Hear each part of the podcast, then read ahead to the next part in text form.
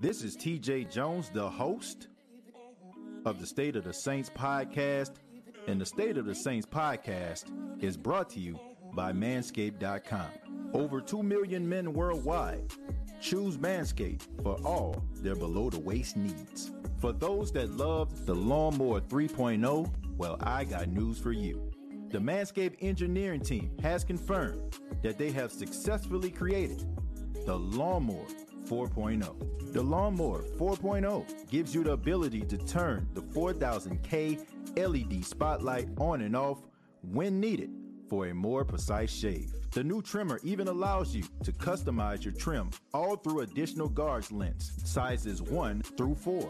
And looks wise, it's sleek with a two-tone matte and gloss finish, even features a hot foil stamp, black chrome Manscaped logo. Show your more off loud and proud. Go to manscaped.com. Use the promo code State of Saints, and you will save 20% off of the lawnmower 4.0 as well as other Manscaped items. That's manscaped.com.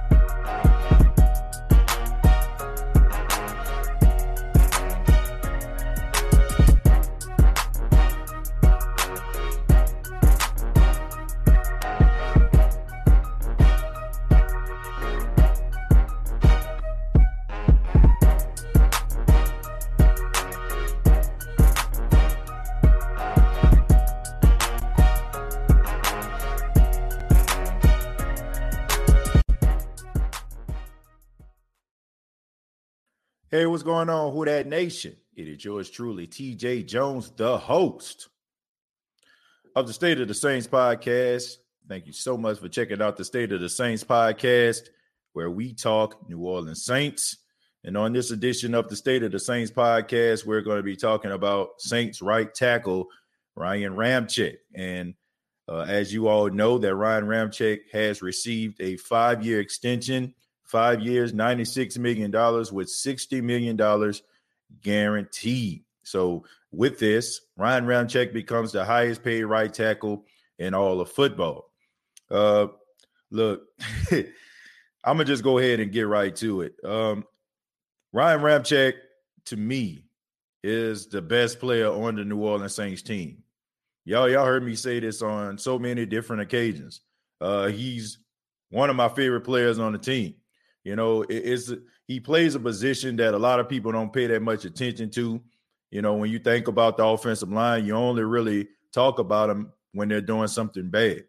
Ryan Ramczyk is not only, in my opinion, the best player in the NFL. Uh, you know, not I mean on on the New Orleans Saints, but one of the best right tackles in the NFL. I think he is the best right tackle in the NFL. That I mean, that's just the way that I feel. I, I feel about him. Uh, he's a guy that is so consistent. I want y'all to understand this. Ryan Ramczyk is so consistent that nobody pays attention to his success. That's how good this guy is. This guy should be an all pro every single year. This guy should get Pro Bowl mentions every single year, but he doesn't because he does his job so well. I want to put this into the context. This dude had 1,039 snaps last season, and he only allowed two sacks.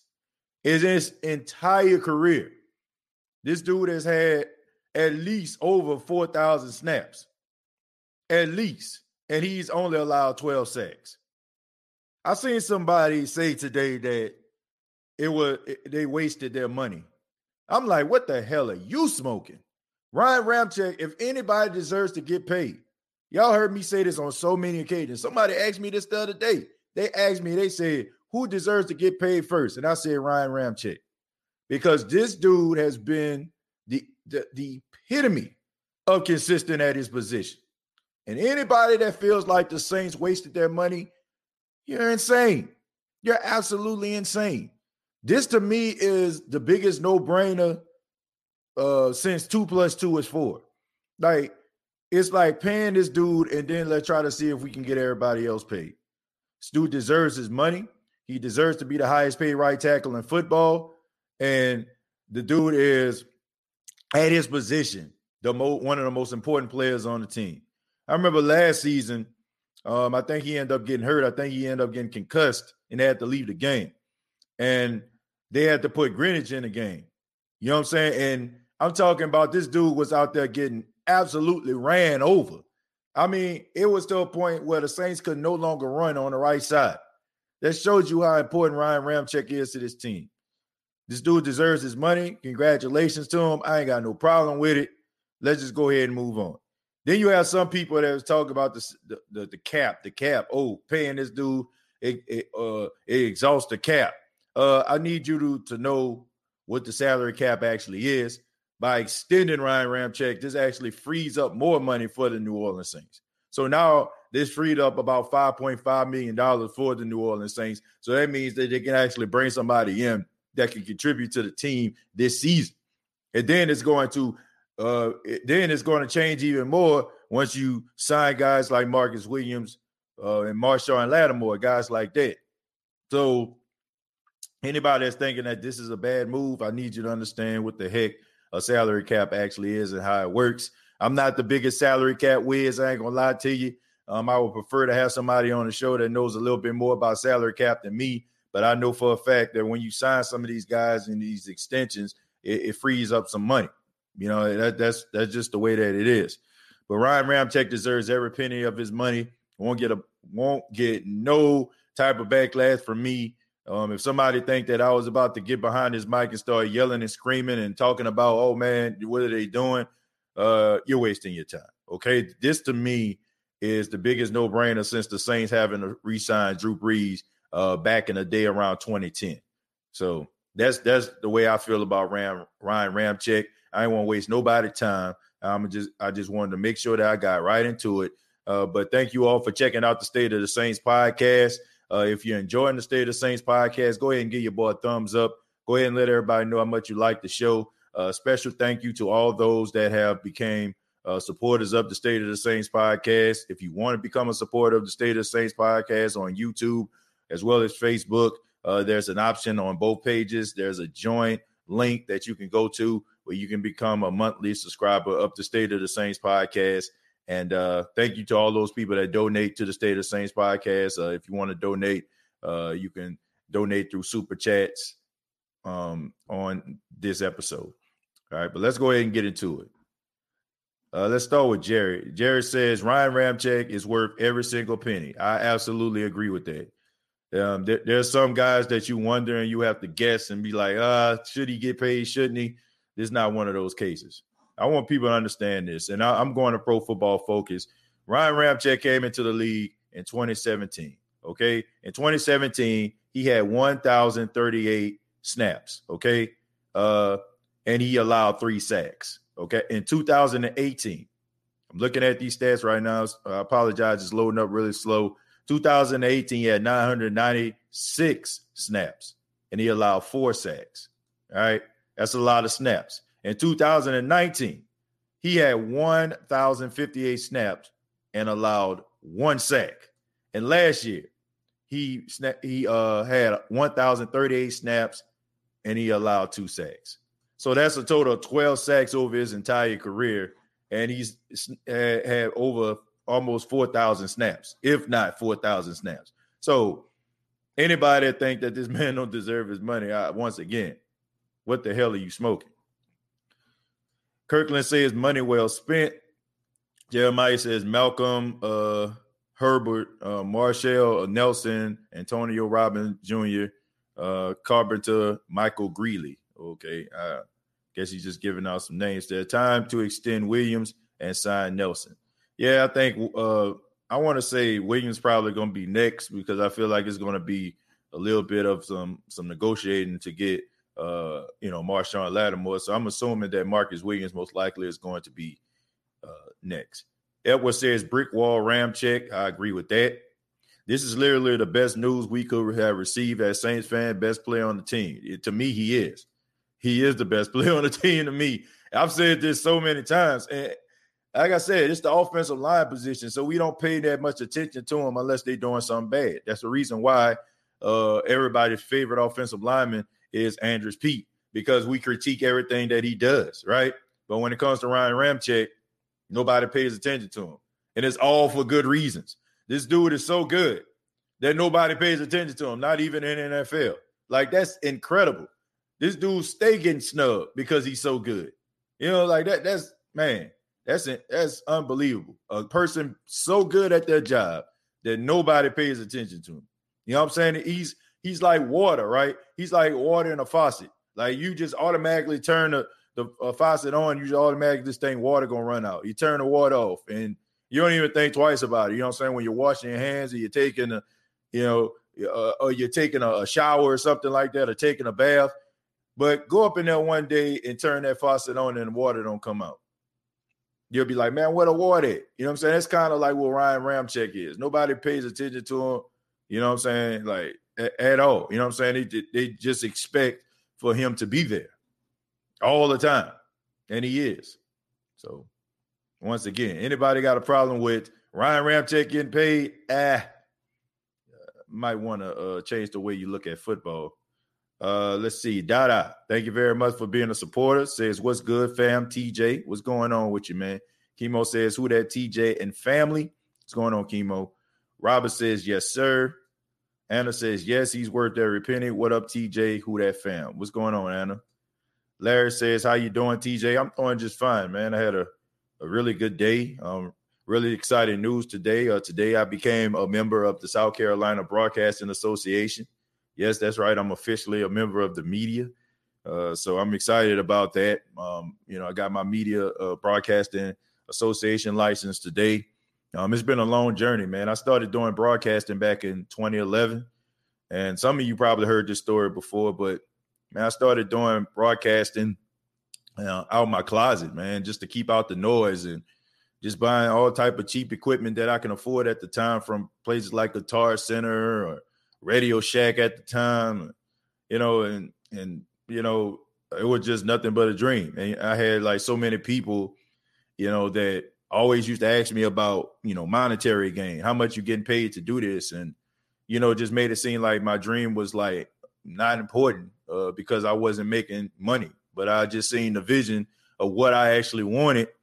And ten years later, um, I can probably say that um, I'm a member of the South Carolina Broadcasting Association and I have one of the top five Saints podcasts in the world. Uh, so, man, that's a blessing. I'm extremely excited about that. Uh, I was extremely emotional today about that because I think about all of the things that you know that transpired in order for me to get to this point. So, I want to say thank you to everybody that uh you know congratulated me on that, and I'm extremely excited about being uh, a member of the Broadcasting Association. So thank you all so much. I'm gonna stroll down a little bit. Uh, let's see. Let's start with. I still go with Larry. Larry says yes, he do. Yeah, he definitely does deserve his money. Chemo giving a shout out to Pammy. Jeremiah says, "What up, bro? How are you? Uh, you know my birthday is on Friday. I'm about to turn dirty 30, and I'm getting a little bit old though. I love your show. Okay, I appreciate that, Jeremiah, and uh, you know, it, it that that 30th birthday is always important, man. You know, I, I always think about you know when I turned 30 years old. You know, at the time, you know, I used to have dreadlocks back in the day, and I remember cutting them off two days before my birthday. You know, to symbolize that change. And you know, when you start to get 30, that's when you really really start to put things into perspective. Uh, if you're not married or have children, you really start thinking about that and other like different priorities in your life. So it, it's a very important birthday, man. And uh, I hope you enjoy it, man. Uh, Dad Christopher Connor says this show always makes my day uh, when I'm long hauling and I'm on my way home to Corpus Christi. But I was in Mount Olive, North Carolina last week picking up uh, pickles in Minneapolis. Uh, well, uh, Dad Christopher Connor, uh, you know, be careful on that road, man. You know, and I appreciate you uh, being a part of the State of Saints podcast. Uh, man, shouts out to Corpus Christi. Rest in peace to Selena. You know what I'm saying? I know Selena was, uh, you know, from that area. Well, not from that area, but she lived in that area most of her life. And I know she was really important to that area. So rest in peace to Selena. And uh, be careful on that road, man. Uh, Ricky says uh, Ram uh, got his well deserved payday, best right tackle in the league. Absolutely. No doubt about it. Hands down. Uh, Jeremiah says, What about Marcus Williams? Uh, sign franchise tag and extension for our team. That means he's gonna get paid, Jeremiah. They just want to make sure he don't go out there and uh, get signed by anybody else. Him getting a contract extension tells me that the Saints want to sign him back, and they will. Uh, giving a shout out to Jared Poor is Anna. Uh, Clifton says, uh, who that? T Dirty say, what up, TJ Jones, the host. How you doing T Dirty? Appreciate you for being here. Uh, Slim South says, who that Ram deserves the bag. I agree. I agree with that. You know, I was gonna say Andrus Peat. sorry, cut some of his money. Uh well, I don't, you know, me personally, um, I want to see what Andrus Peat does in this type of offense. I think that the Saints going to run the ball a little bit more, which is going to pay, uh, going to play into his strength. So Peat Soft, I think he could get a little bit more aggressive. I'm not going to argue with that. His new name, uh, la- uh, his new last name is Ram Check now. Yeah. I heard Cam Jordan say something like that today. But yeah, that's clever. And I'm pretty sure that's probably going to be on the front page of the Times Picayune or the New Orleans Advocate tomorrow in that in, in that form. So good play on words. Uh, what it do, TJ? Baines, what's going on, man? Steve says, no problem here. Congrats, Ram Check. We're going to have to have a great O line uh, to break in a new quarterback. Yeah, I think the Saints already have one of the best offensive lines in football. So that shouldn't be a problem. Top of the evening, TJ. What's going on with you, man? Uh, Anna says, Congratulations, TJ. I, I appreciate that. Thank you so much. Uh, be kind. Uh, also a supporter of the State of Saints podcast, giving me congratulations. Thank you so much, man. I appreciate that. Uh, who that to you, TJ? Uh, Aaron says, since we are on the O line, what's the future of Armstead uh, looking like? Uh, I don't know, man. They might he might end up re, uh, renegotiating his contract down the line. I can't really see uh, uh Terron Armstead leaving the New Orleans Saints. Everybody that uh comes here seems to like to play here, and there's not many teams that uh, when ownership goes to them and asks them to restructure their deals, uh, they're willing to do it so willingly. I think that's a testament to how good this football team and organization is to their players. Uh, because if if they didn't care for the organization, they wouldn't be trying to look out for them. If they didn't care about the organization's best interest, uh, they wouldn't even be trying to do any of these things. So I think that's a testament to this organization. And I feel like guys like Terron Armstead might end up uh, willing to, you know, renegotiate his deal in order for him to stay around a little bit longer. So I can see that happen. What's happening, TJ, big bro? What's going on, Trevi, man? Appreciate you being here. Larry says, Congrats, my ninth ward brother. Larry, thank you so much. Uh, it's just uh, simple. If anyone thinks that signing uh, to this amount of money, then they just don't know football. I agree. You know, if you're good at your position, you're supposed to be the highest paid player. You know, if you if you go out here and you go out here and excel and do a really good job and perform at the highest of levels, then you know you deserve your money. I mean, this dude is the best, so he deserves the best.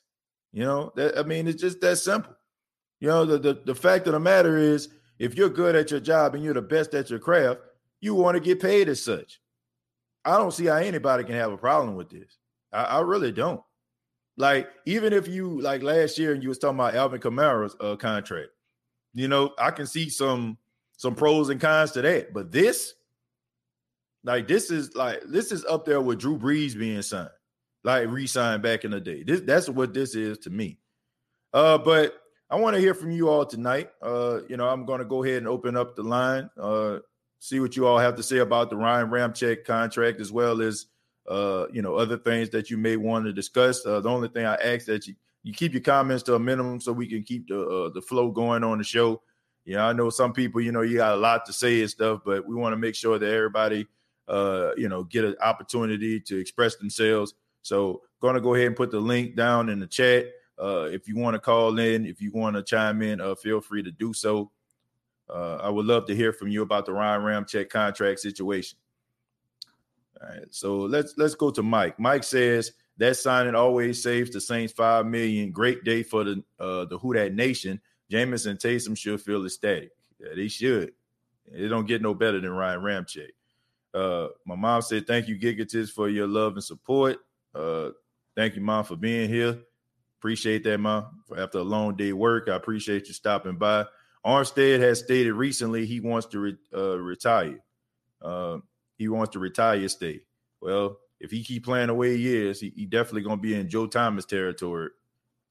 Complex said, "I agree. What really turned out uh, our team, what turned our team around was the front office moves of hiring uh, Loomis, Ireland, uh, Fontenot, and Payton.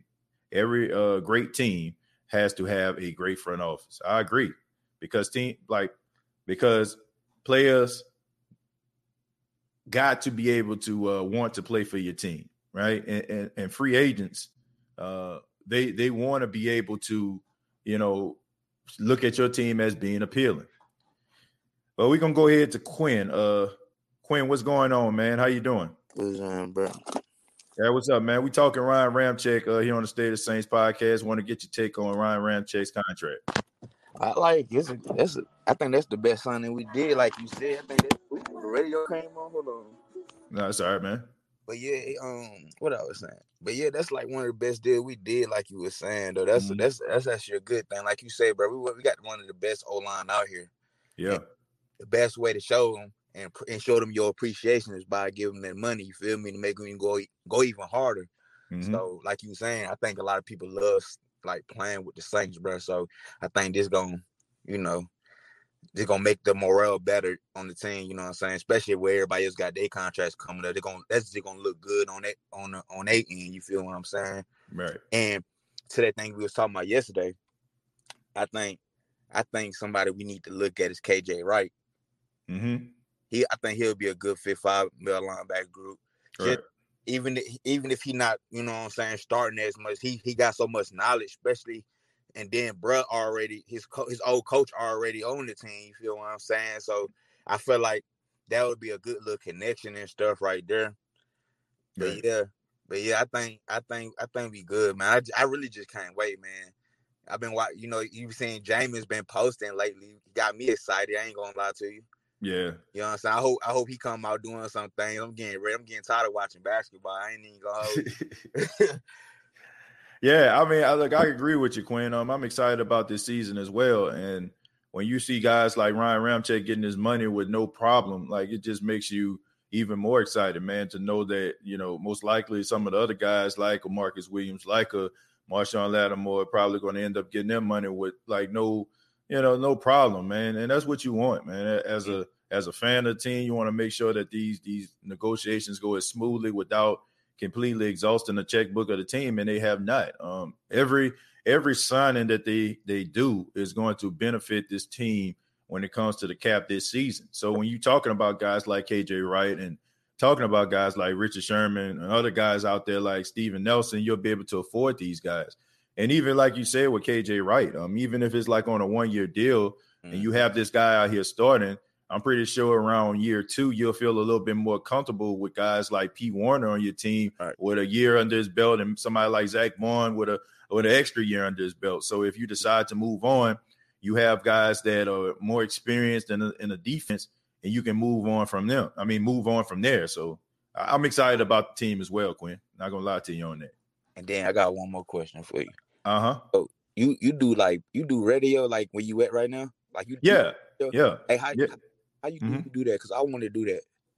Uh, man, basically, man. I mean, I just kind of rose through the ranks, man. I started out doing like broadcasting uh in Arlington, Texas. I went to broadcasting school. I mean, I'm not recommending anybody to do this. I mean, there's so many different avenues now. Uh, but you know, I ended up working at a radio station under a promoters team and writing commercials. And then finally, uh, when I, I came out here to South Carolina, I started working at the radio station, uh, just part time. I had another job at the time, and um, once that job, you know, went out of business because I was a store manager at the time, I just started to do radio full time.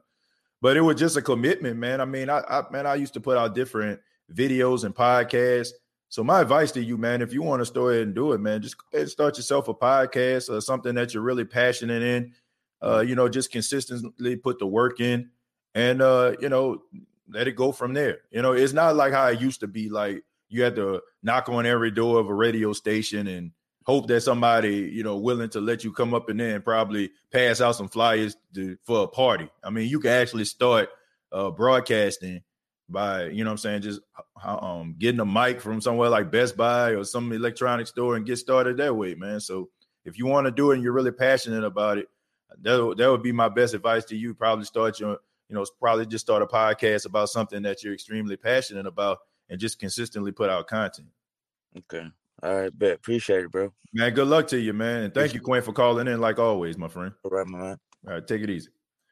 Yeah, man. Um, it's not like how it used to be. You know, when I was uh just starting out in broadcasting, I mean, you really didn't have all these different podcast uh, platforms. You know, like you didn't have uh, platforms like this or you know Anchor FM, you know, and all these Spreaker. You didn't have all this, man. I remember like the first time I, I started to do radio with someone uh, called Blog Talk Radio. Man, it was me and the two other guys I went to radio school with, and it was almost like a conference call type radio thing, and people can actually listen online. I mean, they got so many different free streaming networks that you can use, uh, like Podbean, uh, Spreaker. You know what I'm saying? Like if you want to go so many minutes, they're free. Uh, Anchor FM is free, and you can, you know what I'm saying? There's so many different ways that you can actually get started. You know, you don't have to worry about, you know, going to a radio station and asking somebody, man, please, I'll do anything. I'll mop the floors. Or, you know, you can actually literally start your broadcasting career by purchasing a fifty dollar microphone. You know what I'm saying? Like that. I mean, it's it's amazing how far technology uh, has come. But we're gonna go to Complex. Complex, what's going on, man? How you what's doing? What's going on, TJ? Uh, nothing much, man. Thank you for being on the State of the Saints podcast. Uh, we're talking about Ryan Ramczyk. What's your thoughts on Ryan Ramczyk getting that contract extension? Yeah, I definitely want to get into that. But real quick, if I could just congratulate you, man, on getting your media credentials. I know that was a grind for you, and uh, certainly happy uh, for you about that, man. Man, I appreciate that, man. Thank you so much. Uh, you know, I, I appreciate it, and uh, you know, like I said, like you said, man, it was a it's a process. But if you're, if you're in love with something, you're passionate about something, you know, you, I mean, you just appreciate every moment of, of that grind. So yeah, I appreciate that, man. Thank you. No doubt. And uh, if anybody's watching, if y'all don't already follow him on Twitter, man, check that out. So I try to stay active and follow him on Twitter. But let me get to it. Mm-hmm. So Ramczyk, that was a good signing. I feel like um, a couple other pieces gonna fall right after that. Mm-hmm. I think they still the Saints a little hesitant on Lattimore. They're gonna try to see what's gonna shake with his uh with his situation. I think ultimately he's gonna get paid. Right. Um, and then Marcus Williams. Yeah. So and one last thing, man, I always like to get into this about Jameis Winston. Mm-hmm. If you go back and search Pro Football Reference or Pro Football Focus and go back and look at Jameis through the first five years of his career, mm-hmm. his stats are comparable to Manning, Marino, and Favre. They like to look at that one year where he had, you know, it was heavy turnovers. I think it was 33 touchdowns, 30 picks, and then you know some some uh, some fumbles. Right. But for any Saints fan who are on the fence about Jameis, stop listening to the narrative of what these people. I don't know what the agenda is, but his overall body of work. Keep in mind, Jameis also had four different offensive coordinators since he's been in the league. Right. First, he started with Lovie Smith as his head coach. Mm-hmm. Then they had Dirk Koetter, yep. and then they had Bruce Arians. Right. So I think we should just set back, settle in, and and wait because I think he's been elite at every single level he's been at high school, college, and then in the pros. So yeah. just sit back, man. I think the dude is a special talent. Now, the only thing I think he's lacking in, man, is is Jameis trying to force himself into a leadership role. I think he's been told that a leader has to be, uh, you know, a certain thing, and he's trying, he's pressing, trying to be that. Jameis needs to sit back, be himself, and his, you know, it'll show what kind of quarterback he is. Yeah, I agree, man. Um, I don't think that the the, the story of Jameis Winston has been written just yet. Um, I, I, just think that we probably the first few pages of it. I mean, this guy has a, a long career, man, compared to or NFL quarterbacks uh, go, you know, in, in, this day and age. So I think he can change the way that people think about him, man. But it's going to take some uh, changing within himself, and I think he he can do it along with Sean Payton, the offensive staff of the New Orleans Saints, and you know, I'm I'm looking forward to seeing what he can do in the Saints uniform, man. No doubt about that. All right, I appreciate it, TJ. I'm gonna get out of the way for somebody else, man. Complex, thank you so much, man. Thank you for all your support. I appreciate that, man. All right, brother. Good luck. All right, take it easy. Yeah, I mean, he got a good point. You know, talking about Jameis. Jameis uh, puts up some good numbers, but people just hang their hat on that 30 for 30, you know, because everything that people have said about him. You know, I just, you know, Jameis is one of those uh, you know, DOA type guys due to the media. You know I'm saying? Like media, they have their picks and their chooses about individuals that they want to give the benefit of the doubt. And then there are guys out there that they they can't wait to rip the shreds. And he fits in that category because he's one of those guys that has had so much success in college, right? He's one of the most successful college players of all time, Heisman Trophy winner, uh, winner of the first ever college football playoff national championship. Uh, has done so many great things, uh, brought legitimacy back to Florida State. They haven't been relevant since he's left. So when you have a guy that that comes into the league first pick overall and he isn't all that he cracked up to be, people just can't wait to you know try to destroy it. You know what I'm saying? This the, the guy's image and what people think about him. But I find it very ironic and funny uh, that they had another quarterback that threw about four or five interceptions in his first playoff game, and he was a first pick overall.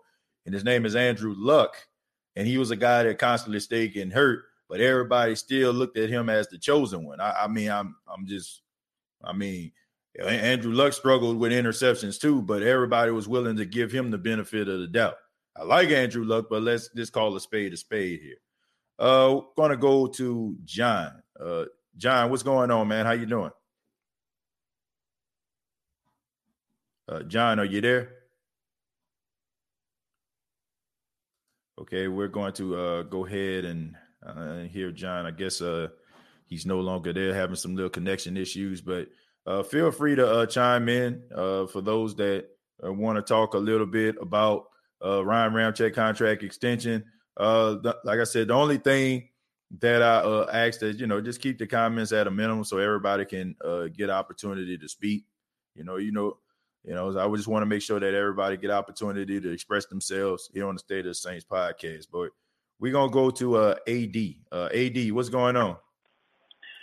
Man, I really thought Ryan stood out versus Aaron Donald. I remember they was putting say, it all on TV.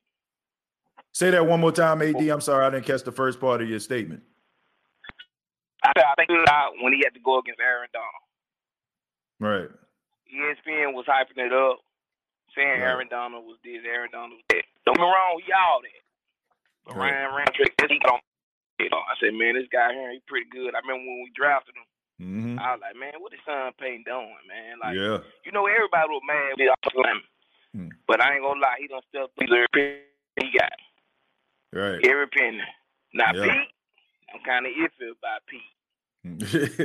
so, um, Hey, round two, he hey, he deserved it, man. I mean, that picking for James. I mean, if we can get another five thousand yard out of James mm-hmm. season, you know what I'm saying? Minus yeah. the interception. Yeah. We might have to be on our team. That was yeah. a lot of people, you know what I'm saying, don't talk about they take with the interception.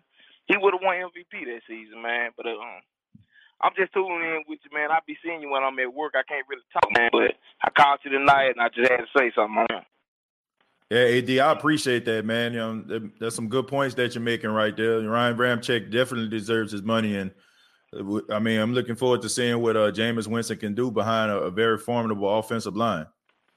All right, thank you so much for uh, chiming in. I appreciate it. I appreciate it, man. All right, take it easy. Yeah, shouts out to AD, man. Thank you for calling in, man. Uh, I'm gonna read complex comment. Uh, Jameis is going to ball out. He had one of the best starts uh, to a career. Uh, check the stats. Uh, they are uh, comparable to Manning, Marino, and Favre. Yeah, Complex just called in. He, made that uh, same statement there. Uh, Tim says, uh, "Who that TJ? Now that we've got some money freed up, which corner do we sign? Uh, just you know, I was try to sign somebody like a Steven Nelson or Richard Sherman or something like that. Even a DJ Hayden, I wouldn't be too mad at uh, you know, just somebody that can come in that's a seasoned veteran to give these guys depth and experience, I wouldn't have an issue with. Uh, we're gonna go to uh Dalton. Dalton, what's going on, man? How you doing? I'm doing good. I'm excited. Um, we paid uh Ryan Ramczyk. okay. well deserved. I mean, the only problem is like I know we got Terron Armstead. Like, I mean, we we can't keep it all. I mean, we just got Cesar Ruiz and Erik McCoy, a young offensive line Right. And we also have Andrus Peat, which he can stay healthy. I mean, James Winston, he has no excuse. You know, he had eye surgery. I mean, he's got weapons around him. He got Kamara and Murray as a backfield. So James Winston, he has no excuse anymore. So he better step up when Drew Brees retired. Yeah. You know, I mean, I don't think he has an excuse uh, either. You know, I, I, just I think all the all the weapons around him alongside the offensive line, I think he should be able to excel. And uh, we, will see, man. You know, we'll see. It, it, it it's based on like what he can bring to the table, um, how focused he is. He's doing all the right things from what I see. So uh, let's just see. I mean, as far as the offensive line, I mean, we we don't know, you know. But the, I, I, will say this: the Saints uh, have an insurance policy, and Landon Taylor, the guy that they signed from Kentucky at the sixth round, I can see him like if something was to happen they can't get something straight with Ryan Armstead, sliding him to the left tackle position, you know, and he, you know, see what he can do. I mean, he was pretty good at Kentucky.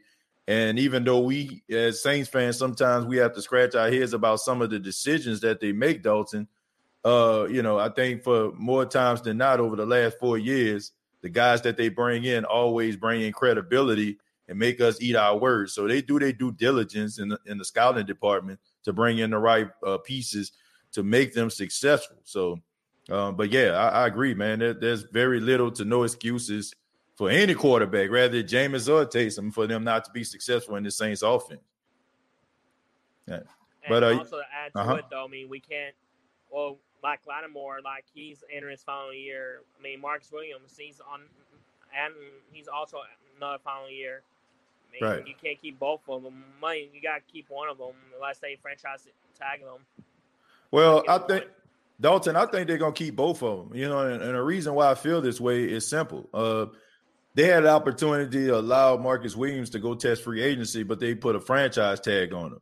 So when teams put franchise tags on players, and you also gave Marshon Lattimore a fifth year extension, so you know a fifth year option, excuse me. So that tells me right there that they want to sign both of those guys back. Now, if they didn't put a franchise tag on Williams, and they allowed him to test free agency, I would uh, second guess that maybe they not too sure on him. But the fact that they put a franchise tag on him to make sure that no team would be able to negotiate a deal with him tells me that they're going to keep both of those guys. And I look, I, I think we're past the realm of uh, you know wondering what the Saints are going to do when, when, it comes to the salary cap. I mean, this team basically was uh, over a hundred million dollars in cap hell uh, at the end of the season, and now you know what I'm saying? They're about uh, what about almost 15 million dollars over the I mean, you know what I'm saying, like over.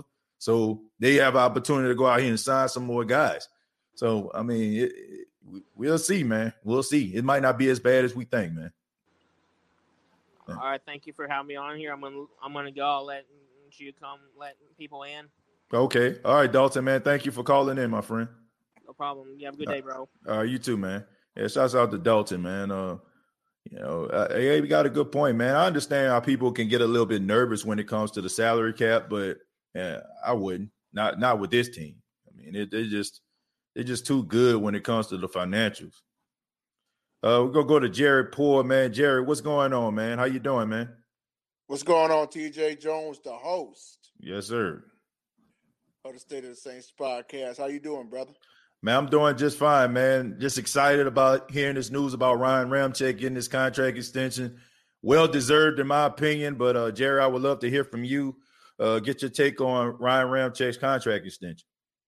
TJ Jones, I love it, man. Uh, when I when I heard heard the news earlier today about Ramczyk uh, with that extension, mm-hmm. I was I was very happy about that. I was yeah. really happy about that. Mm-hmm. And now, and now, you know what I'm saying, with Jameis Winston, potentially 100% will be QB one of the mm-hmm. New Orleans Saints. Mm-hmm. Ramczyk is going to continue doing what he do best. Right. And that's protecting the quarterback and creating holes for the running back and creating doing doing whatever in that offensive lineman. Mm-hmm to make this team a whole lot better. Yeah. Because I've been saying yeah. it from the whole get go that this team is going to continue to rise to the occasion, no matter right. what anybody say. Yeah. This team is going to continue. Yeah. I think when you have guys uh, that are cornerstone players at each position, I think you just have a, a recipe for success. You know, no matter if uh you know the the heart and soul of your team does leave. You know, that's that's why I'm not not as concerned as other Saints fans out there. And I get it, you know, you can't replace Drew Brees as far as you know the quarterback mm-hmm. position. Yeah. There's there's only one. Uh, but I'm very confident in the leadership of this football team and, and the, the, the guys that they actually have on their team to take them to that next level, to keep them relevant. You know, like if we had guys that were part of that 2017 class and we were losing them on a consistent basis, then I would be a little bit concerned. But the fact right. that you have Khai Harley, the guy that's over accounting, and Mickey Loomis and all these guys making these moves in order to keep some of these these core players and and, and not really sacrificing the entire team, it, it, speaks volumes about how well coached, how well organized this team actually is. So I'm I'm not too concerned about that. And when you hear about guys like Ryan Ramczyk deservingly becoming the highest paid right tackle and offensive line, uh, right tackle at it uh, in, in, football, it, it, tells you everything you need to know, man. That this this organization is still uh, trying to win it all, man, and they're not trying to rebuild right. at all. Yeah. But uh, let I me agree everything we're saying right there, TJ. I agree everything what you just said, brother. Yeah, but let me let me ask you this before you go, man. We're talking about Jameis Winston. I heard a couple of people uh, mention him. Uh, okay, uh, but it seems to me, well, it don't seem he has a really good offensive line. He has a lot of weapons around him. So, mm-hmm. um, you said earlier that he is going to be the QB number one, but I never like really got your opinion on that. Uh, what gives you so much confidence in believing that he will be the starting quarterback of the Saints come 2021? Well, well TJ Jones, there's a lot of things that I can uh, uh, mention about this because because every because you know the whole time everybody was talking about about Taysom Hill probably going to take. I said I don't see it, hmm. and, and and and I understand he did a good job as as as backing up last year in the 2020 season. I mm-hmm. get that. Right. But you, but if you want somebody to play a full 17 game regular season, mm-hmm. you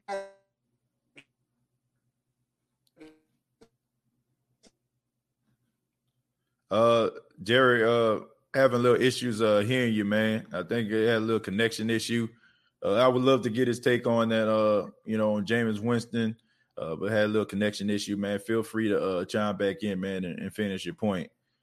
Uh, but let me go ahead. I, will start once again uh, with Damien. Damien says, I notice a lot of people want Kwon back, but I, I do, but only at a reasonable price. History is too uh, his history is too injury prone uh, in that fact. Uh, I agree with that. You know, um, look, he was supposed to give about $13 million uh, if he would have stayed on the Saints payroll. And he's good, but you you want to make sure if you're paying out that type of money, uh, that is a guy that, you know, is pretty durable. Um, you know, he's a really good player.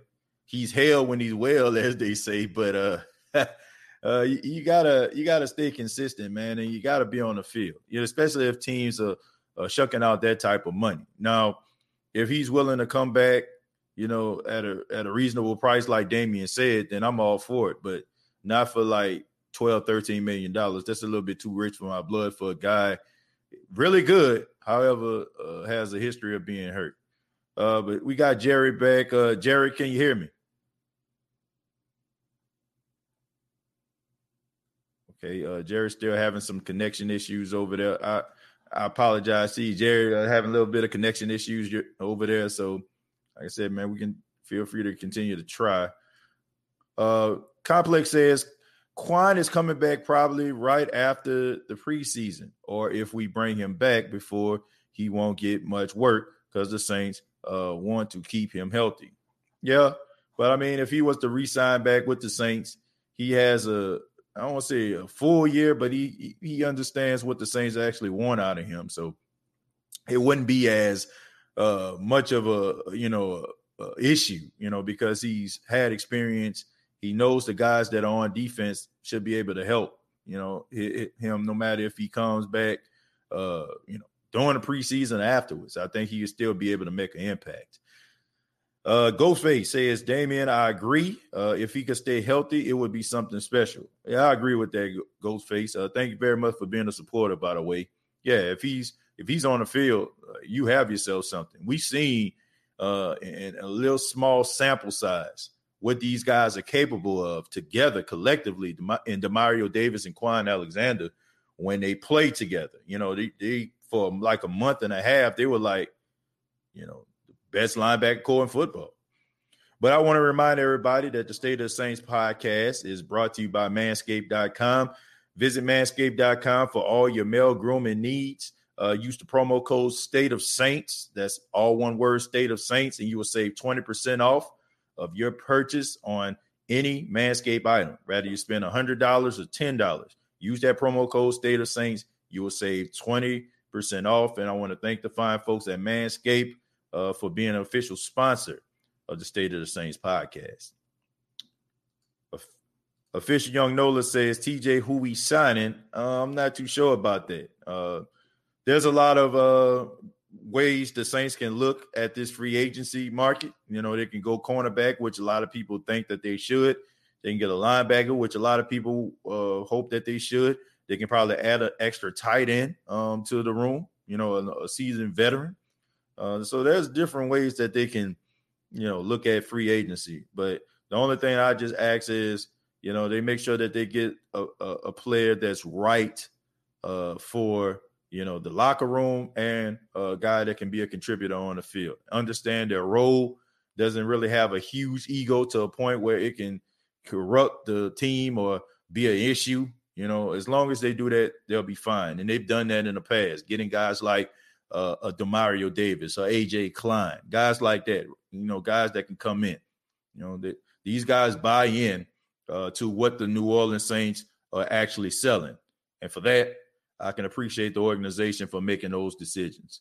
Eddie the Don says one thing I don't hear about is how much more improved Jameis will be since he got his sight fixed. yeah, the, the infamous LASIK surgery. Yeah. Um, look, I don't know how it's going to affect him as a player. I really don't. No, I don't. And I, honestly, I really don't even care, Eddie. You know what I'm saying? I, I don't care. As long as Jameis goes out there and plays whatever he has to do in order to make himself a better uh, quarterback, uh, you know, a more focused quarterback, a more determined quarterback. I'm all for it.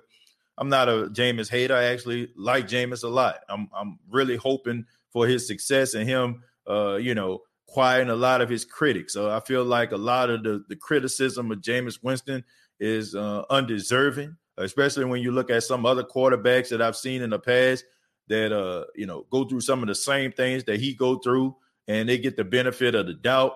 You know, it it doesn't seem like he he has. You look at somebody like Sam Darnold, who people are just like, oh, he just played for the Jets. So Jets are, are a train wreck of an organization. They don't give uh Jameis uh, Winston that type of benefit of the doubt. You know, they don't look at Tampa as being a train wreck, which they were before Tom Brady got there. You know, they're not looking at that. You know, they don't give him the benefit of the doubt. I wish they did. This guy is much better than people give him credit for. And I think this season he's going to prove. I mean, just call me naive if you want to. You can get upset. You know, you can think that, you know, he's open and shut case. You know what I'm saying? Like finding the, the, the, you know, the, the guy tied up in a corner with the murder weapon. You know what I'm saying? Like you can make it seem like it's open and shut case like that if you want to, but I don't think this case is nowhere near resolved. Okay, I, I really don't when it comes to Jameis Winston. Uh, Pammy says the same have become uh, the Saints have become one of the best teams to play for. Yeah, Pammy, I agree with that. The Saints have become one of the best teams to play for, and they they are one of the most well respected teams uh, when it comes to uh, players. You know, players love to play for the New Orleans Saints, and they they respect the organization, and the organization respect the players. And I think as long as you have an organization like that, you know, you'll be fine.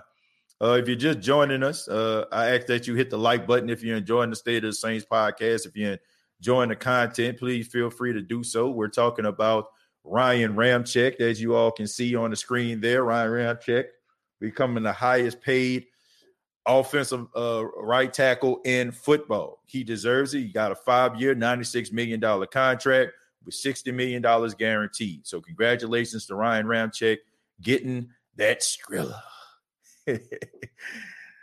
uh, Jerry says, yeah, sure, it's not a Yucks fan or a Falcon fan or Pampers fan. Alpha Sports says Thomas has chemistry with every Saints quarterback. I can agree to that. The way that he plays, I don't think it'll be an issue. Casual says, Gigatis, I just got off work at the steakhouse, having some beers, watching my favorite podcast. Casual, thank you so much. Uh, shouts out to Casual out there in the great white north of Canada. Shouts out to him, man. Uh, Cody says, uh, Taysom and Michael Thomas have an obvious connection on the field. Go watch the film on Taysom as quarter, uh, quarterback. It sticks out.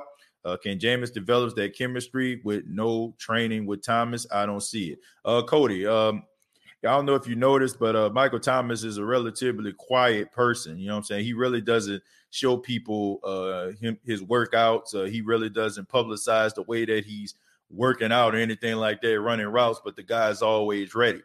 So just because you know we don't see it on camera and we're not looking at him practice with Jameis Winston doesn't mean that these guys aren't practicing together. It doesn't mean that those guys aren't staying after practice inside the same facility throwing the football to one another doesn't mean that those guys aren't somewhere in a secluded area uh, working on chemistry. So even though you know Taysom and Michael Thomas uh, have this type of uh, chemistry that you're referring to due to actually playing together on the field, uh, does not necessarily mean uh, that he doesn't have that same type of chemistry or developing that type of chemistry with Jameis. But I mean, I can agree with you. You know, I mean, Taysom does have a head start with Michael Thomas because these guys have been teammates uh, for about four or five years now. So Taysom does have that advantage. So I'm going to give you that. But I don't think that just because he has like a certain type of connection or, you know I'm saying, a chemistry uh, with Michael Thomas, I'm talking Taysom Hill, that doesn't mean that he is a shoe in for a starting position. Just like just because uh, Jameis has a connection with Tre'Quan Smith doesn't necessarily mean that Tre'Quan is going to be a number two a wide receiver and, and Jameis is going to be the number one. It, we really don't know. So um, but I will say this. I mean, I agree with you. He definitely has an advantage because these two guys, uh, you know, these guys been together all their time. So definitely got some chemistry there. He's definitely winning the chemistry battle with Michael Thomas over James. Damian says, I'm really not that concerned at corner. Let everyone else because, uh, like everyone else, because the past uh, couple of years, the Saints have been plugging in uh, the other spots pretty well uh, the past couple of years, just my opinion. Yeah, and, you know, and and the Saints do a really good job at developing young players. Uh, guys come in, rookies, day one guys, and they still contribute in a big way. We've seen it with C.J. Gardner Johnson. We've seen it with Marcus Williams. We've seen it with Marshon Lattimore.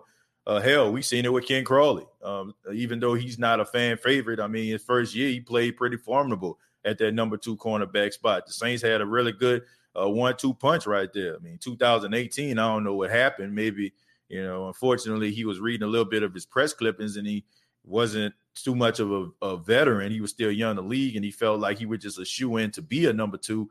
And maybe he got a little lax, but they did a really good job developing him, you know, into a formidable corner. So I think the Saints have a really good uh, development factory. You know, getting in these coaches that can come in that can be good teachers to these guys and, and good attentive players, guys that get it, guys that eat, sleep, and breathe football and understand these different concepts. You know, when you have smart football players, when you have hungry football players, when you have guys that are willing to run through a wall, you know, for the for their brother and willing to do anything it takes in order to allow the team to be successful, uh, then you have yourself a, a really good uh, team and a really good player. So, you know, I, I, mean, I think the Saints do a really good job. So like you, Damien, I'm not really concerned. Um, I understand that you know these guys have uh, really no name. Uh, you know, you know, not to say that you know they they do have a name, but when it comes to the realms of the NFL, them being so young, they haven't proven themselves yet, and that makes a lot of people nervous. They rather go with someone that they're comfortable with, that they've seen play at a high level, versus a young, inexperienced guy.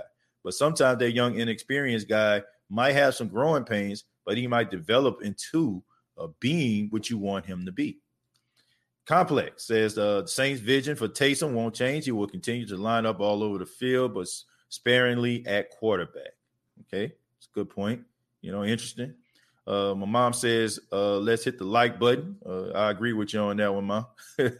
uh, but yeah, back to uh, complex com- comments. You know, look, I don't know for sure. Um, I have my I have my reservations about who I you know think is going to be uh, the starter of the New Orleans Saints. But I mean, you really don't know. You don't know until day one. But if, if he is uh, used in that Swiss Army knife role, after this season, I think that Taysom needs to go ahead and embrace it. Um, this is the thing that will keep him in the league uh, well into his 30s. You know, it, you know, if he goes out there and he plays the quarterback position, and you know, let's just say, for example, he does get the starting job, but unfortunately, it doesn't pan out. I mean, then you know you're never going to get that opportunity again, and probably unless you get a coach like Sean Payton, you're never going to get opportunity to hit the field as much as you possibly did. So, in my opinion, I think Taysom Hill needs to give it that old college try, as we often say here on the State of the Saints podcast. And if it doesn't pan out, not to give up on your dream, but really think about embracing that Swiss Army road. Because, I mean, come on, man, you Swiss Army your way to $21 million. I mean, you're not going to get $21 million. How many backup quarterbacks getting $21 million? That's not named Chase Daniel. but seriously, man, like I would embrace it. You know, like if I love football and I get it, right? If you are a running back, you play running back in high school, you play running back in college, you want to play running back in the pros. If you're a quarterback in high school, you're a quarterback in college, you want to play quarterback in the pros. But sometimes you got to think about it. You know, like, do you love being a quarterback or do you love football? And I know that's a tough pill to swallow, and I know that's a tough question to ask, but you have to ask yourself this. I'd rather be around the sport that I love than not being on the field contributing contributing in some type of way. So I say him for him to go ahead and go out here and give it his best shot. And if it doesn't work out, if it does not work out, I think he needs to embrace that Swiss Army role. Uh, thoughts on uh, Trautman potential in 2021 with Jameis, uh, who seems to like targeting his tight ends. Yeah, I agree with that. Um, I think the first pass I seen Jameis throw in garbage time versus Tampa was to a, you know, I don't was it to I don't well, it was to a fullback. I think it was to Mike Burton. And then after that, he threw a pass to Adam Trautman. So yeah, he, he loves throwing to those uh, tight ends. And those tight ends, if they have good hands, man, they can be good uh, utility blankets. Gabe says thoughts on the Giants all season and what do you think uh, they are going to look like this season? Uh, Gabe, uh, that's a good question, man. All season they did a really good job, in my opinion. You know, I think they did a, really good job. Uh, you know, they still got James Bradberry over there. Um, they got Kenny Golladay, who I consider a very uh, underrated, very, very underrated wide receiver. He played out there in Detroit for a long time. I think you all are going to be really excited about him. Uh, Sterling Shepard, uh, him coming back due, uh, from injury, uh, you know, playing uh, you know, being at close to 100%, if not 100%, is going to help. But I, I, look, I don't think anything is too too wrong with the Giants. I think, look, it, they they have to uh, develop Daniel Jones, and Daniel Jones, the light has got to come on for him. I think that's the only thing that's really missing from the Giants is Daniel Jones' uh, ability uh, to go out there and, and, perform week in, week out. Now, Saquon Barkley coming back uh, from injury, being out for the entire season with that knee injury. I think it's going to help uh, Daniel Jones, but Daniel Jones has got to make better decisions at the quarterback position. He's too up and down. He'll go out there, he'll throw a 70 yard bomb, and then the next uh, next drive he'll throw an interception. I look at that game I seen on Monday Night Football when when they played against the Tampa Bay Buccaneers. You know, like that game right there, like they could have easily like blew out Tampa. You know what I'm saying? But Daniel Jones with the with the boneheaded decisions he kept them in a game. He kept them in a game, man. And that play where he ran the ball like 70 some odd yards, tripped over his own feet. Like sometimes this guy is his own worst enemy. So I I, I like, I think you all have the right coach.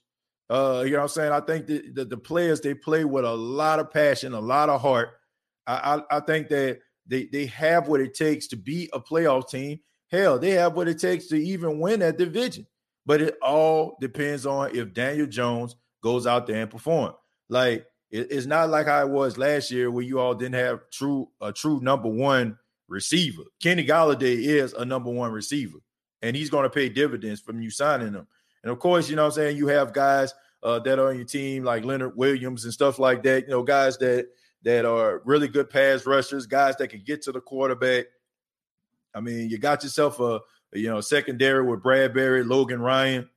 There, there's there's a lot to be optimistic about in New York, but to me, in my honest opinion, it's about Daniel Jones and what he can do. Daniel Jones is is the reason why I feel like you all can't get over that hump because of his inconsistency.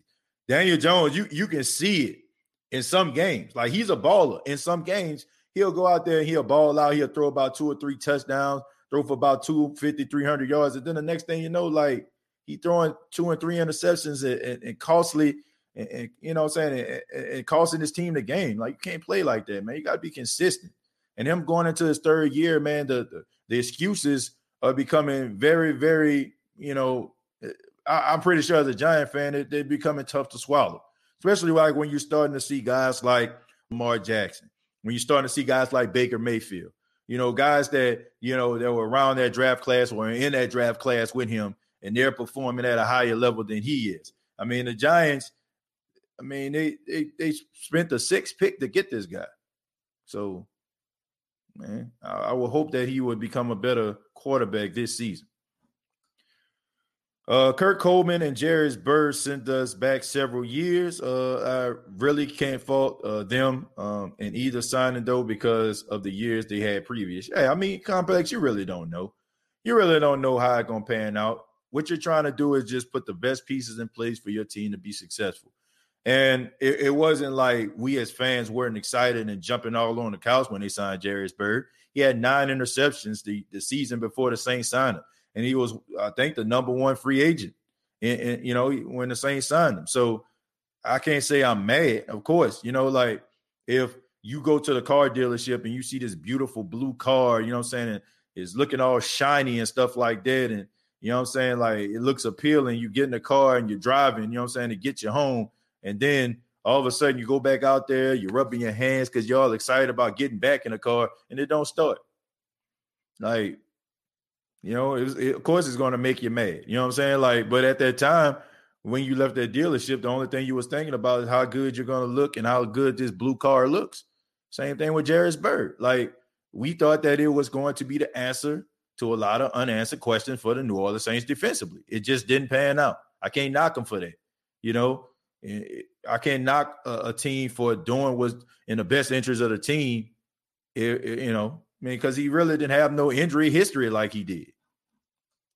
Well, I think the football team has a lot to say about that division. Yeah, but still, man, I mean, they still got issues at quarterback, Damien. You know, Ryan Fitzpatrick, uh, the the godfather and the creator of the State of Saints podcast. uh, yeah, I, I, look, I like Ryan Fitzpatrick. I think that he's a team player. Every place he goes, teammates love him. But it's a difference between Ryan Fitzpatrick coming in, you know, he's almost like that six man, right? You know, like they have the six man of the year. Well, Lou Williams, for example, right? Lou Williams. Uh, Lou Williams had 21 points last night. If you're actually watching the State of the Saints podcast on a Tuesday, well, Wednesday, Wednesday, yes, Wednesday. You're watching it on a Wednesday. So Lou Williams had 21 points. You know what I'm saying? There's a reason why he's a three-time six man of the year because as soon as he comes into the game, uh, he's warming up, man. He's hot. You know what I'm saying? And that's the same way I look at with Ryan Fitzpatrick. When, you know saying, him coming off the bench or him having to start because, you know, for a couple weeks because their starter is down, he can go out there and ball out. I never really seen Ryan Fitzpatrick perform at a high level in a 16 game season. In this case, a 17 game season in over an 18 week span. And he is up there in age, man. Ryan Fitzpatrick has been in the league for a very long time. I want to see about 37 or 38 years old. So even though I like the football team, I like Ron Rivera. Um, I'm glad that everything is going okay, you know, with his cancer treatment, everything like that that's going on with him. But there's a lot of unanswered questions at the quarterback position. And yes, defensively, I feel like they're going to be much better, but you need somebody that's going to be able to pull that trigger consistently. And they do have some guys on their team that I feel like are some really good playmakers. Uh, I'm looking forward to seeing what Gandy Golden can do, the wide receiver out of Liberty. He was injured all last season. He'll be a part of that lineup. I feel like he's going to be really good. Uh, you know I'm saying? The running back position, you know I'm saying? They, they it seemed like to me like they have some pretty good guys there. And defensively, we know Chase Young uh, can get after the quarterback, but their quarterback position is something that bothers me. Thanks for answering my question. I really appreciate it. It's my first time on the show. Well, Gabe, no problem, man. Um, this is the State of the Saints podcast, but we we talk about any other team. You know, if you have a question about your team, you want to hear, you know, perspective from, you know, fan of the Saints, but I'm a fan of the NFL too, man. If you want that perspective, uh, feel free to chime in anytime, man. I I answer, you know, I answer questions, you know, that I see it go across the comments, man. If I see them, I answer them. You know, if I don't know, I just say I don't know. But you know, I pretty I follow pretty much every team in NFL. There's not a team I don't think I I don't know something about. What worries me uh, is that I know uh, CSP uh, has a thing for Taysom Hill. Uh, Coach Sean Payton he's referring to. Uh, I just want Jameis to start so bad. Well, we'll see, Ghostface. We'll see. I mean, it's good to have a little bit of competition, man. I know it's a little bit nerve wracking because this is a a very important position, but we'll see. We'll see. You know, maybe Jameis White start, Taysom might start, whoever starts, I don't care as long as they win. Uh, they get Barkley back. Yeah, Saquon Barkley, I think that would be, you know, I think that that'll help him out tremendously. But uh, you know, they need a better offensive line though, man. I mean, Saquon uh be getting them hard yards. You know, it would be nice for him to be able to have an open lane he can run through. You know, a lot of uh, Saquon Barkley yards come off of those big runs. He might get two yards, two yards, three yards, four yards, and all of a sudden 74 yards. And he'll end up going over 100 because of that big run that he that he sprung for. You know, that's what that's what you you know, that what you need a good offensive line. I think that's something that uh, I think they worked on in off season too. Stay the Saints podcast. TJ, all uh, was going well. I hate it uh, when I get cut off uh, speaking my mind on the Saints. Yeah, Jerry, you know, I, you know, it happens, man. I mean, look, we we all love you here, Jerry, and we appreciate your your take. And uh, we we heard a little bit of what you had to say, but man, there's plenty of opportunities where we're going to be able to talk to one another and get each other's take, man. But we appreciate you even taking the time out to be on the show. Uh, thank you so much. Uh, like the podcast, ready to see what Winston do. Jay, me too. Uh, I, I want to see what he can do too. Uh, I'm I'm withholding my judgment if Hill quits eating popcorn on the sidelines and then they try to run the football alone with getting the ball out quicker, he'll be dangerous. Steve, that funny right there. Yeah, he definitely uh, suffers from a, a, strong case of fumbleitis. Uh, but Taysom is a is a, a, lightning bug, man. He's a, he's lightning in a bottle when he when he's on, you know, and and when he's rolling downfield, I don't think there's nothing more exciting to watching uh, Taysom lower the boom on the safety or a cornerback he's a tough football player. You won't ever hear me say that Taysom doesn't try hard. I think he's he tries extremely hard, but sometimes you know it's not always about trying hard. It's about being uh, the best fit for that position. You know, all those guys try hard if you want to be honest, which you know I'm saying, like for the most part. might have some lazy players, but you know, if you're out there playing starting for the most part, you're trying hard. I've liked how we uh, use our fullbacks. We're not afraid to throw a pass to them or give them a rushing touchdown. My favorite in recent years has been John Kuhn. I think his name was. Yeah, that's right. Uh, John Kuhn, a former Green Bay Packer, a longtime Green Bay Packer before he came to the Saints. Yeah, John Kuhn is definitely, uh, you know, fan favorite everywhere he goes because everybody likes to, you know, when he carries the ball to say Kuhn. You know, so yeah, but John Kuhn was a really good fullback. True Coleman uh, took Bell's place, uh, who started the previous season, uh, and Tampa threw for 400 yards. Yeah, yeah. Coleman was a. I mean, I, to me, uh, I just feel like he was. Uh, I mean, his his years were pretty much. I don't, well, I'm, I'm trying to find a better way to say this. I think he spent his best years in Carolina, and he was good for Carolina. And I can understand why the Saints actually tried to get him. You know, I can understand why they tried to get Kurt Coleman. I mean, this guy was an interception machine out there. You know, especially like on that, that, that Super Bowl run. I think he led the team in interceptions. So I can I can understand why the Saints decided to go get you know go get a uh, Coleman. That wasn't a bad move. I didn't think it was bad. I mean, it, every year these guys get older, and sometimes you know with age, you know comes you know, a little bit of a, a, a slowdown, but I can understand why they got him. Complex, if you ran for president, I'll vote for you. Wise words, my friend. yeah, Complex always has some um, some good commentary, man. Shouts out to Complex. Jerry, give me a shout out to my mom. Complex said good analogy. TJ, I use a lot of analogies on the show. I wish I knew which one you was talking about there. Shout out to you, Ghostface. I see you. Uh, Clowning Dan says Dolphin fans keep telling us Tua is better than Herbert. Uh, that has remained to be seen. Um, I'm a big Justin Herbert fan. Uh, I just think that people looked at Justin Herbert. Oh, he's from Eugene, Oregon. Went to Oregon. Never left home. He's a guy that's not a rah rah guy. He remind his demeanor reminds me of that of uh, Eli Manning. You know, he never gets too high. He never gets too low. You never really knows what he's thinking. But boy, can that dude throw that football. And boy, is he a gamer. This, like, I, I can't believe this. A couple years ago, uh, before he actually got drafted, the year before, he, you know, he, he was like one of the most well touted, quarterbacks. I can remember the New Orleans Saints sending a scout to Eugene to watch him. But then he decided to go back to college for his for his final season. And some people looked at him like, oh man, well, maybe he don't feel like he was ready. The dude wanted to enjoy his college experience. He wanted to be a kid a little bit longer before people started like critiquing everything that he does. I ain't got no problem with that, man. The dude wanted to finish college. He finished college. That's admirable.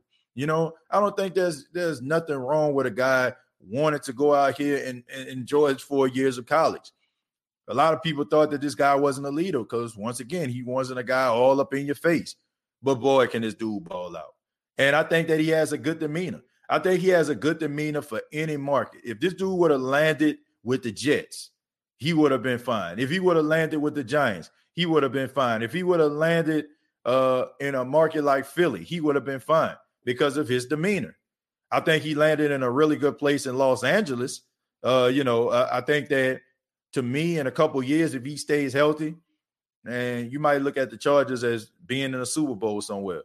That dude showed me something when he played against the Saints and when he played against the Buccaneers. It showed me that man, they, they got something special. And it was a game where he actually threw the ball in the back of the end zone for what should have been a touchdown uh, in the last second of the game, but the wide receiver then come down with both feet in bounds. And I don't want to say, I want to say they played the Cardinals, and the Cardinals end up winning. I could be wrong, but it was one, it might have been the Cardinals or it was the Raiders. It was one or the other.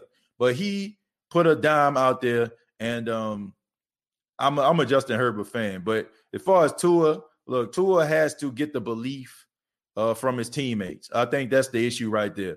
Guys have to believe that they can win with you. And it's something about Tua Tagovailoa that the Miami Dolphins team doesn't really buy into. Now, Ryan Fitzpatrick was playing really well before he got benched. You know, and that's and that's something that I feel like, you know, uh Rishard Matthews, when he was on the State of the Saints podcast, alluded to in Miami. He talked about how he felt like he was playing at a higher level. He felt like he was out there putting up his best effort, and he thought he was going to be able to be in that starting rotation. But of course, around this time, this when Jarvis Landry and and uh, DeVante Parker first came out, and of course, these guys are first round draft picks. They're not going to pick, uh, you know, first round draft. They're not going to pick you over a first round draft pick. Of course not, right? Um, you're just a guy with a six round pick or a seven round pick. I can't remember what Rishard actually was. You're coming in, you're doing well, but we got more invested in these guys. I'm not going to put you know, $10 million on a bench because you're out here, you know, and, and maybe that's the Miami Dolphins way, but doesn't always work out that way. You know what I'm saying? That's not always winning football. You can't uh, put a square peg into a round hole and expect for it to work. You got to do what's best. And I think that's something that Sean Payton alluded to in a, in a in an interview that he did. He said sometimes teams make the the wrong decision by going with guys they feel like that they drafted high and it may be a guy that's probably an undrafted free agent that's better than a guy that you drafted.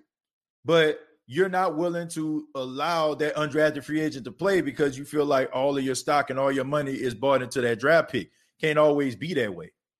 And that's the that's what separates the good teams from the great teams from the teams that ain't never going nowhere. So when it comes to Ryan Fitzpatrick, I think they should have kept him playing because Ryan Fitzpatrick was playing well.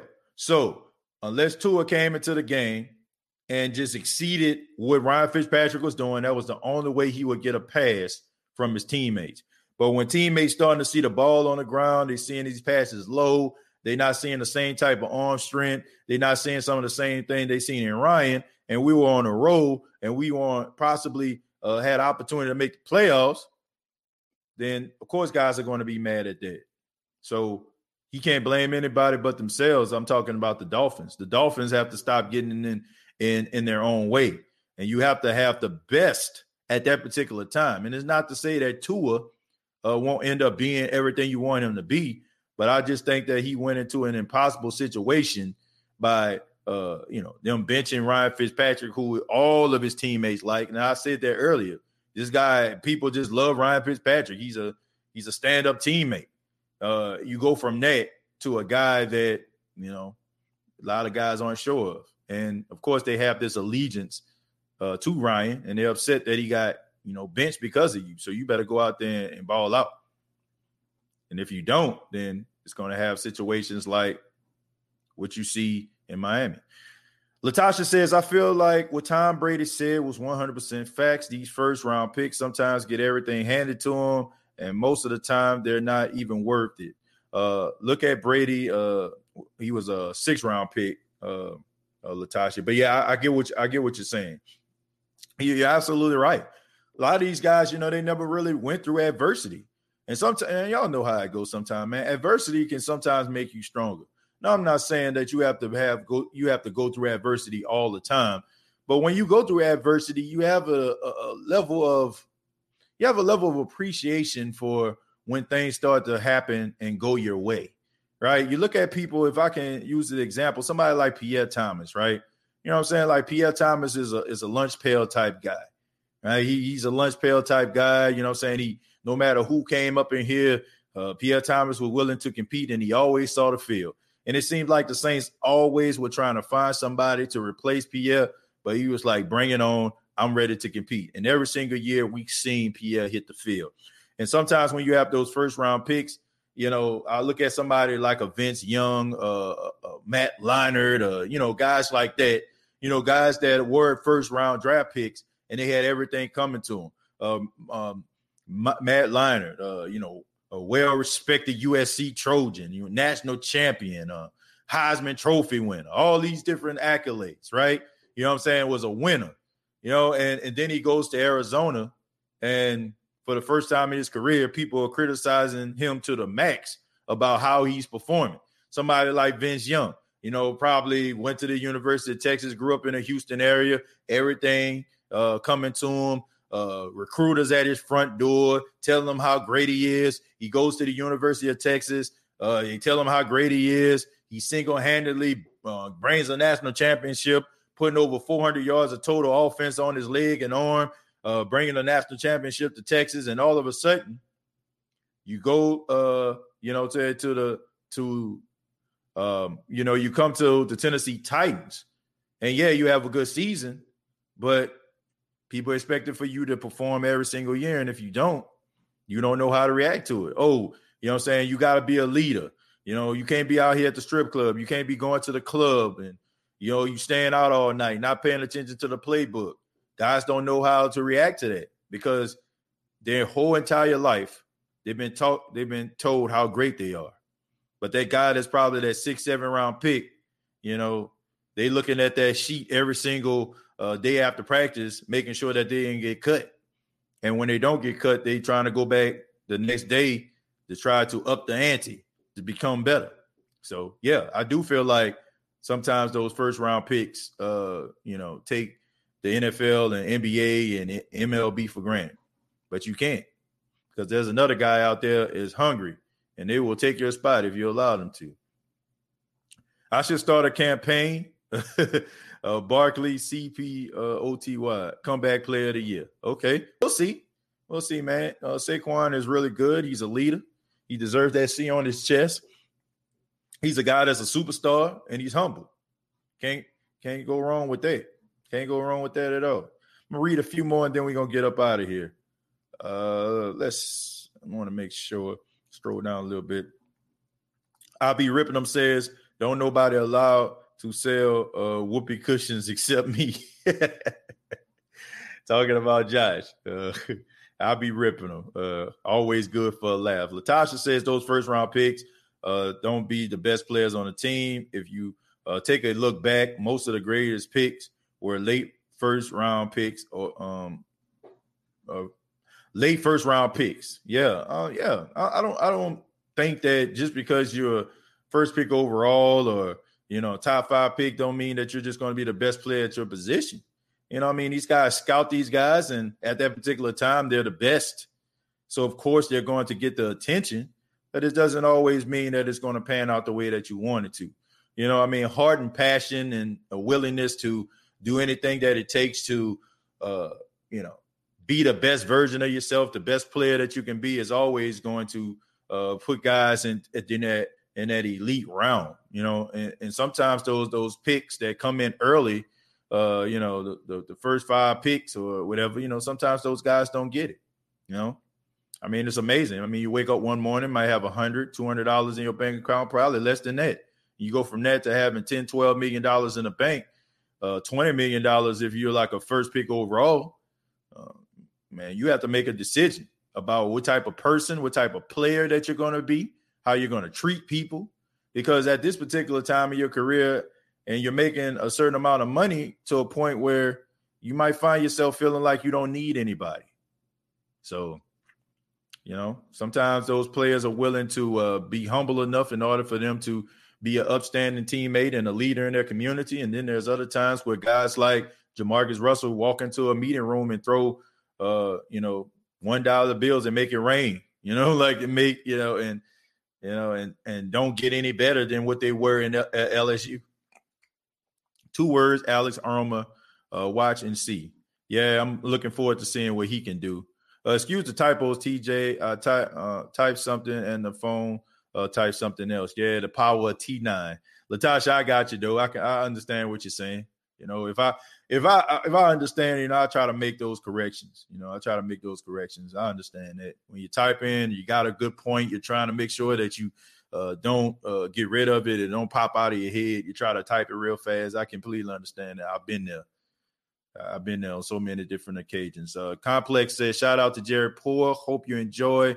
Uh, uh, lead, uh, lead your mouth, uh, lead your what? Lead uh, Leo month. Uh, Leo your month, my guy. Who that? I, I guess that's what you're saying. Leo's your month. Uh, y'all awesome. Ghostface. Josh says it's time for some chemotherapy, which is uh good because I've had a hard day. Uh, shouts out to you, Josh, man. Thank you for being here.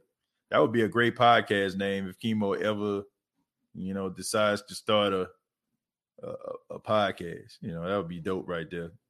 Uh, Josh coming through, giving giving chemo ideas whenever he decides to come up with a podcast. RJ Mason says, "Hey TJ, uh, how you think our record will be this year? I'm thinking about uh maybe like a uh, eleven and six. I think the Saints are going to win eleven games.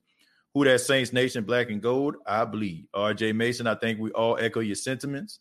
Maybe a few people in here probably fans of other teams but I think we all can agree we're all card carrying members of the Who That Nation. Smallville, thank you very much for the five dollars. Says Who That TJ.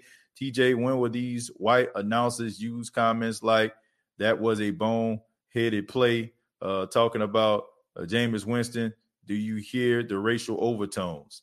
Um, I can understand why people might consider, you know, like a little bit of a racial overtone when it comes to Jameis Winston. I, I, I alluded to that earlier. Uh, but look, I I, I just want to make sure, and I hope um, that in in the year of 2021, um, that we we stop looking at guys' skin color and look at the game. Let, us just start focusing on that. I, I, hope that we're past this. Um, look, I, I don't care about what a guy looks like, and I don't think any member of the media needs to care about what a player looks like. If you if you are deciding to rip a guy to shreds based on his ethnicity, um, then there's no place for you in the world of media, in my opinion. Like we're past, we should be past all that. Like you should look at Kyler Murray as being a good quarterback. You should look at Deshaun Watson as a good quarterback. Uh, Lamar Jackson as a good quarterback, not a good black quarterback. You know, like we need to stop putting these labels on here and start looking at these guys for what they actually can do on the field. And if Jameis Winston comes out here, I'm not going to say, oh, he's a good black quarterback. I'm going to say he's a good quarterback. That's how we should start looking at these things. You know, I, I think that sometimes, you know, we can't really help ourselves sometimes. Like when a guy is black or a guy is Asian or a guy is Hispanic or, you know I'm saying, or a guy is white, depends on, you know I'm saying, the sport. You know, like we we have a tendency of amplifying what they're doing based on their skin color.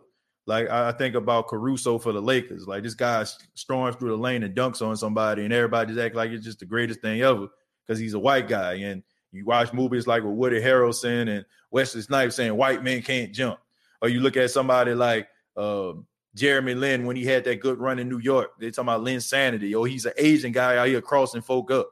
You know, like we should be past these things. It shouldn't be Jeremy Lin, a great Asian basketball player, or Caruso, a good white basketball player. Should be these guys are good basketball players. Jameis Winston should be looked at as a good quarterback if he goes out here and plays, you know, plays well. I think we need to stop putting these labels on people, man. Let's just start looking at the game instead of just looking at what a person's skin color look like. And once we get to that point, then I feel like we'll be much better as people, you know. And I understand there are certain milestones that we have to acknowledge if if it's the first time of a person of color. But I would just like to be past all that.